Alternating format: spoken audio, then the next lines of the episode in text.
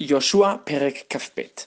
Perek Kafbet is one of the last prakim in Sefer Yehoshua, and we find at the end of Sefer Yehoshua the beginning of the disintegration of the Jewish people.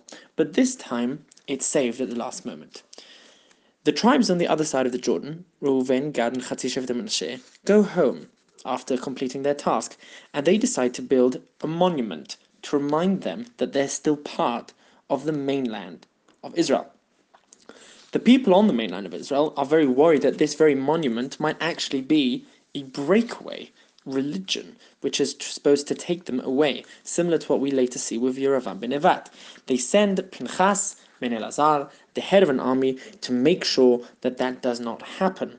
And it's very interesting to think about the repercussions that could have happened from this first civil war.